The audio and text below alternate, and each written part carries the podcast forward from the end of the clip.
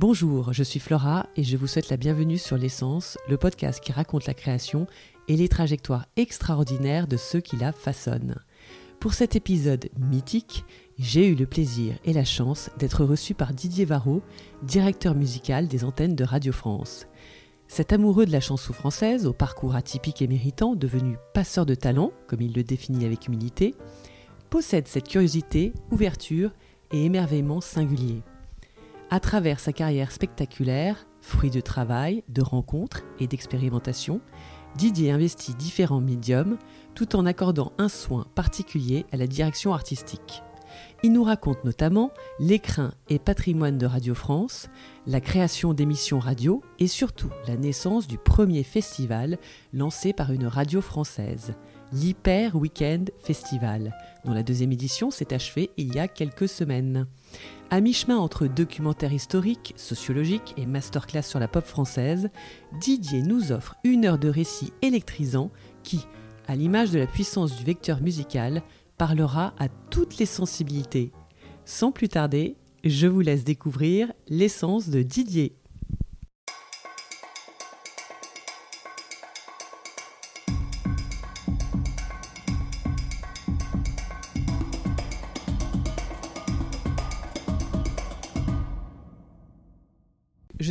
Avec euh, Didier Varro. Merci. Bonjour. Merci vraiment immensément de me recevoir aujourd'hui parce que vous avez un planning ultra chargé en plus. Je voulais commencer par ce bâtiment euh, dans lequel on est à la Maison de la Radio. Donc vous, vous êtes directeur musical des antennes chez Radio France. Oui, depuis 2019. Voilà. Donc 4 ans, ça va faire 4 ans. Alors, oui, 2019, vous avez été promu euh, Ouais. avec un parcours mais fulgurant. Enfin, on, on va en reparler. Vraiment, vous êtes un amoureux de la scène musicale française Ouais. et vous aimez lui rendre hommage euh, à travers différents médiums. Je vais juste commencer par, euh, par ce, ce bâtiment de la maison de la radio, iconique, euh, sublime, circulaire, euh, qui est une prouesse, qui a été construit par euh, Henri Bernard, je crois, dans les années 60. Voilà, et dans lequel on est, évidemment, dans lequel il y a votre bureau. Alors je me demandais si on n'était pas sur la tour, parce que je voyais des images de l'Hyper Waking Festival, où il y avait des rooftops, où il y avait des, choses qui étaient organisées. Oui, alors en fait, c'est un bâtiment, comme vous l'avez très justement dit, euh, iconique. Bah, on l'a appelé et on continue de l'appeler la Maison Ronde. Il se trouve que cette année, en plus, en 2023, cette Maison Ronde iconique va fêter ses 60 ans, puisqu'elle a été inaugurée en 63. C'était une commande du général de Gaulle. euh, d'avoir un, bâtiment emblématique qui euh, effectivement exprime le service public audiovisuel, puisqu'à l'époque on y tournait aussi des émissions de télé, ce qui n'est plus le cas aujourd'hui. France Télévisions a son propre bâtiment. Et c'est vrai que c'est un bâtiment fascinant parce que depuis que je suis petit, euh, je l'ai vu euh, dans, les, dans les photos, dans les reportages. Euh, évidemment, on le voyait aussi beaucoup à la télé, puisqu'à l'époque, les grandes émissions de variété étaient souvent tournées ici. Les grandes émissions politiques étaient tournées ici. Donc ça commençait toujours par un plan extérieur de la maison de la radio. Et puis quand je suis arrivé à Paris en 1981, euh, j'ai voulu venir voir ce, ce- bâtiment qui est très singulier parce qu'effectivement, il est circulaire. Il représente quelque part euh, euh, l'image des ondes qui tournent, mais aussi de l'image de, la radio, de la captation, euh, avec cette tour centrale qui, qui est plantée au milieu de, ce bâtiment circulaire. Et c'est un bâtiment très impressionnant, très vaste. On s'y perd. Moi, j'y suis entré en 1985 et je m'y perds encore aujourd'hui en 2023. On s'y perd vraiment. Et moi, je suis fasciné par ce bâtiment parce que je le trouve euh, très impressionnant, euh, assez beau. Et je suis un des seuls dans cette maison à avoir ce que vous avez en face de vous, c'est-à-dire un plan, euh, une découpe du bâtiment qui correspond à, vous voyez, avec, à- avec aux phases Oui. de, de- de travaux qui sont en cours dans, dans le bâtiment. Et euh, certains disent que c'est l'étoile noire. Moi, je dis que ça Ah fait oui, vrai penser ça à, ressemble un peu, ouais, à- avec, à- avec des à- couleurs. Oui. à la NASA. Euh, Oui. Voilà, j'ai l'impression de, de travailler à la NASA. Et on parlait de cette fameuse collection, cette discothèque la plus grande d'Europe, vous Mm. me disiez. Moi, je croyais que c'était au sous-sol d'ici. Vous m'avez dit non, non. Enfin, vous avez dit qu'il y a une partie qui se retrouve bah, comme il y a- il y a- ici. il y a, y euh, évidemment des, des- des- des disques ici, mais la plupart est dans un endroit qu'on tiendra secret. Voilà. Oui, oui. Et là, il y a toute l'histoire Euh, Vous dites de- il y, a des- de- il y a des de- maîtres et des. Enfin, il y a des- des oui, il faut prendre des... des baskets pour y aller, Oui. euh, mais sans, sans Oui. rigoler. hein. Oui. Et Quand on, on- on peut aller visiter cette discothèque, il vaut mieux prendre des baskets, une bonne doudoune parce qu'il fait frais, et, et Ah, les, disques sont Bah oui. conservés à température, et, euh, et vous avez toute l'histoire de, de, de- de l'édition phonographique. Ça commence avant même d'ailleurs euh, les disques, les 78 tours, les disques en cire, etc. Puisqu'on a ce qu'on appelle les petits formats qui étaient les premiers euh, supports sur lesquels se distribuaient et se véhiculaient les chansons populaires. euh, donc c'est des Des 45 c'est- tours, non? Non, non, c'est du. Oh non, le 45 tours, c'est très récent. Oui. Les petits formats, c'est c'est comme des partitions de papier qui se distribuaient quand les chansons devenaient populaires, avant qu'on on invente le, le- le- le- la cire, le vinyle, le 78 tours. euh, donc il y a tout ça. Oh là. Il y a toute l'histoire, puis il y a toute l'histoire aussi de, de- de- de- du destin de ces, ces disques, puisque beaucoup de disques ont été censurés à l'époque, donc vous avez le tampon de la censure euh, euh, des- de, Ah oui. de l'État sur certains, sur certains disques. euh, Donc euh, voilà, il y a toutes les partitions. euh, donc vous avez évidemment des kilomètres de vinyle, et puis vous avez des kilomètres de CD.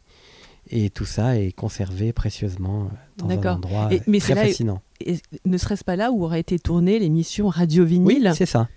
Hein, ça absolument, absolument. Ah là là, oui. Et donc vous, vous me disiez, quand on avait échangé à ce sujet d'ailleurs, que ça avait été remplacé par une autre émission du même genre? Oui, enfin, euh, Non, enfin, FIP on- est en train d'essayer de, de- de remettre cette émission euh, euh, bah, au code de- de- d'aujourd'hui, avec des artistes qui vont, euh, avec leur basket et leur doudoune, s'immerger dans la discothèque et qui reviennent à FIP euh, pour faire une sélection euh, de ce qu'ils ont pu ressentir, vivre euh, au contact de cette euh, discothèque. D'accord, parce que tout ce qui est passé sur l'antenne actuellement, moi je me rends pas compte, c'est en forme euh, numérique. Il y a Ah plus bah c'est du aujourd'hui, oui, hein, c'est ça, tout a sûr. été numérisé. Alors quelquefois, euh, vous voyez, moi j'ai une platine vinyle par exemple. J'ai demandé à avoir une platine vinyle oui. et comme vous pouvez le voir, mon bureau est orné essentiellement de vinyle et de Ah livres. Voilà. Vieux et nouveau. Hein. Je vois du David Bowie, je vois du. C'est quoi, c'est Juliette Armanet Je me rends pas compte, hein, je suis pas une pro du. D'accord. ouais.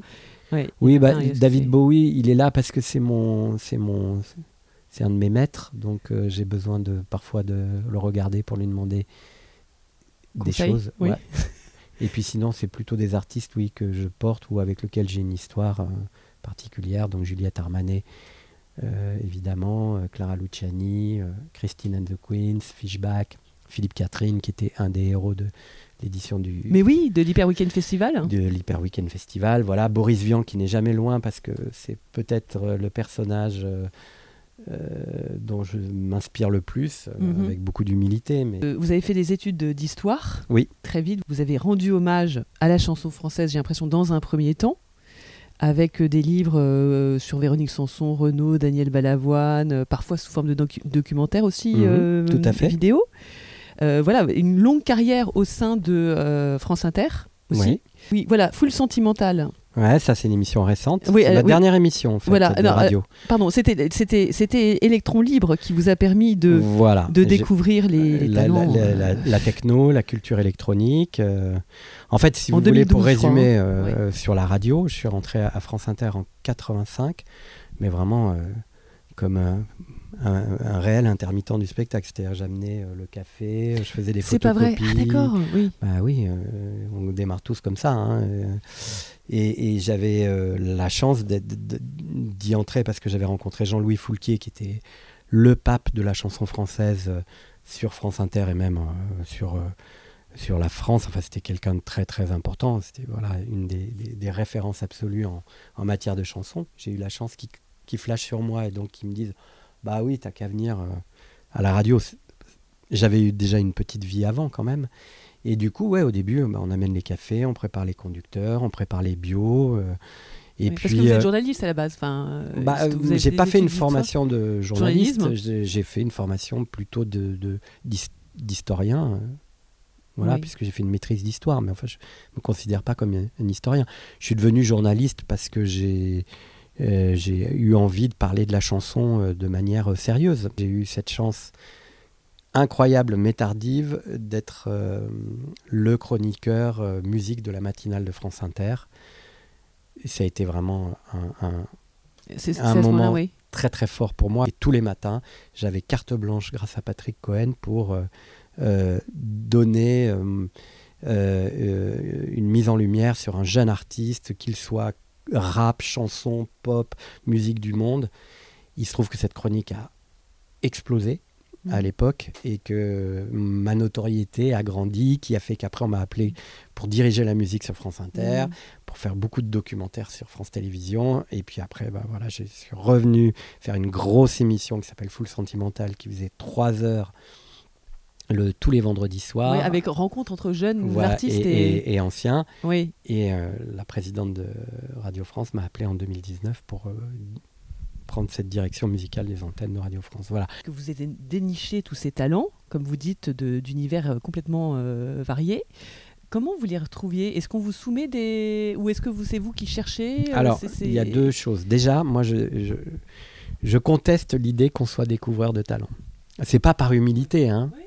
Euh, Bah si, mais quand même, non, vous êtes... euh, Oui, je dirais plus que je suis un passeur qu'un découvreur parce que il y a toujours quelqu'un avant vous qui euh, a mis le- la lumière sur un artiste ou une esthétique musicale. Donc, euh, euh, sinon, franchement, hein, on, on- on devient vite aigri si on pense qu'on est vraiment un découvreur de talent parce que les artistes sont ce qu'ils sont. et ben, ils vous Ou alors un metteur en lumière de talent. Voilà, si c'est ça. C'est-à-dire Oui. que voilà, il y a des gens euh, et c'est souvent vrai. Enfin, je crois que je n'ai jamais repéré quelqu'un qui n'avait pas fait.